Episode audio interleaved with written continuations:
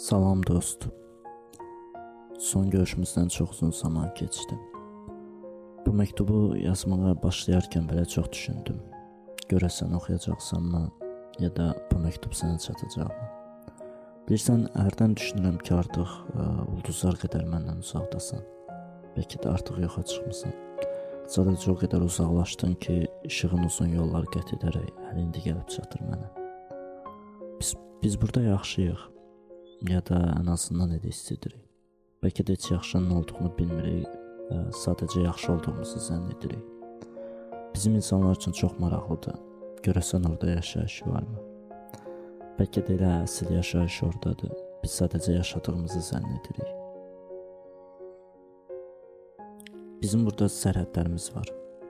Ayrı düşən insanlarımız, ayrı düşən arzularımız və çərçivələri aşa bilməyən xəyallarımız.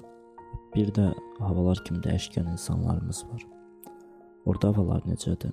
Sizin səmalarda da yağış yağırmı?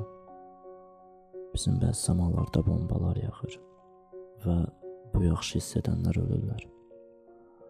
Əsl yaxşı hiss edə bilməyən ölürlər kimi. Biz burada torpağın üzərində gəzirik.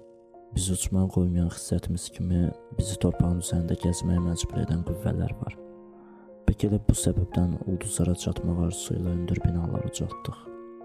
Amma nədənsə o binaları möhkəm-möhkəm yerə basdırdıq. Eyni bizi uçmağa qoymayan mənasız arzularımızın əslində bizi aşağı çəkdiyi kimi.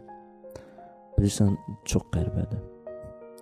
Biz axan ulduzlara baxıb dilək tuturuq, amma ulduz bəlkə də milyon il əvvəl artıq sönüb. Biz həyatda da beləyik. İllər əvvəl elədiyimiz səhvləri çox gec görüb, çox gec başa düşürük. Bəzənsə başa düşmürük. Sadəcə inanırıq. Bəlkə də artıq illərdir siz gəlmirsiniz buralara.